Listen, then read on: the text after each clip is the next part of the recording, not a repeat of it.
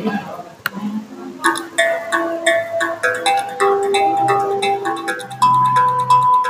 Australia was established, yeah, sure, it was a pretty brutal settlement. My my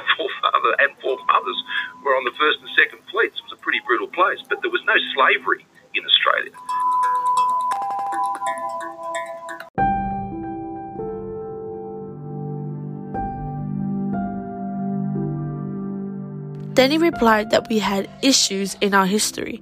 Morrison a couple of weeks ago addressed the topic that increased many intense criticism of the Black Lives Matter protests. This was sparked by the death of George Floyd in Minneapolis, America, at the hands of police. This was said in the same interview he said that there was no slavery in Australia.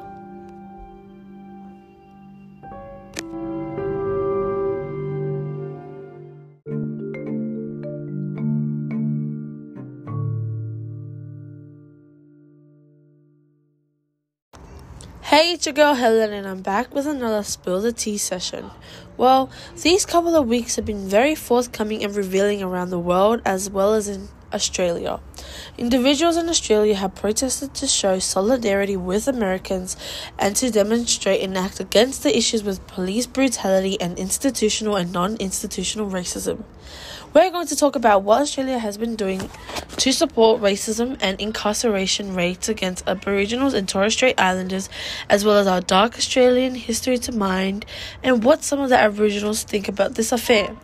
A question to think about would be Do I know what is happening around me, in my country, where I live?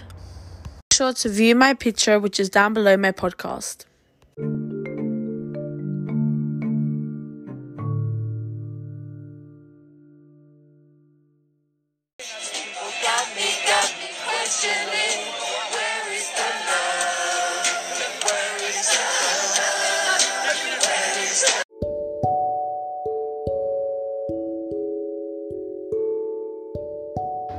We have been quiet and have sidelined this affair for way too long. It's time for us to call for justice and equality in the treatment of our First Nation people. We need to make new legislation regarding Indigenous people's level of incarceration and deaths in custody, and by acting upon this affair. If not now, when? By making the change that is needed for us to be proud Australian and where we come from. Let's go ahead and speak with Miss Brown, who is from an Aboriginal background. What is your take on the situation? Do you think the Indigenous community have been done wrong by the system? I think that it's not that they haven't been done wrong. I think it's a big misunderstanding. I believe that um, in order to understand someone, then brings about care. So I think that big misunderstanding about Indigenous communities and then the way that Indigenous communities, um, I suppose, exist day to day is what contributes to them injustices being served. Is there anything else you would like to add in, Miss?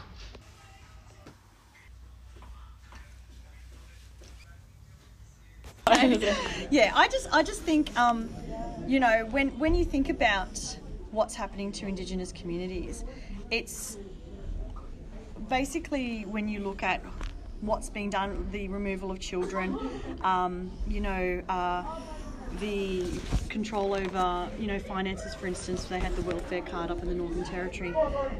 That was all as a, a result of misunderstanding of non Indigenous people not understanding the way in which Indigenous people exist. And I think when people become more educated, they have develop an understanding, and with that understanding, they develop a lot more care in the situation. So I think the answer to all of this is just an education.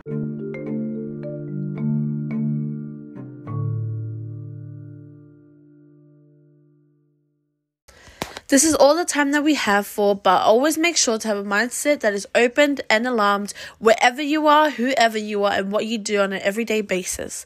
Imagine if your friend or family member had to fight and have a target on their backs for who they are and where they come from. What would you do to help, and what would you do to stop this chaos and ignorant individuals in society from hurting an innocent human?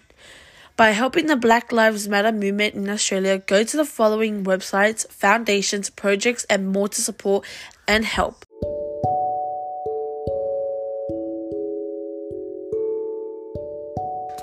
Bridging the Gap Foundation for Indigenous Health and Education by signing petitions, making a point of literature by people of color about inequality and white privilege, using your platforms on social media and the newsfeed to increase representation, and by making sure you are taking in different um, varieties of voices and opinions, which then you can use your voice to speak up about what is right.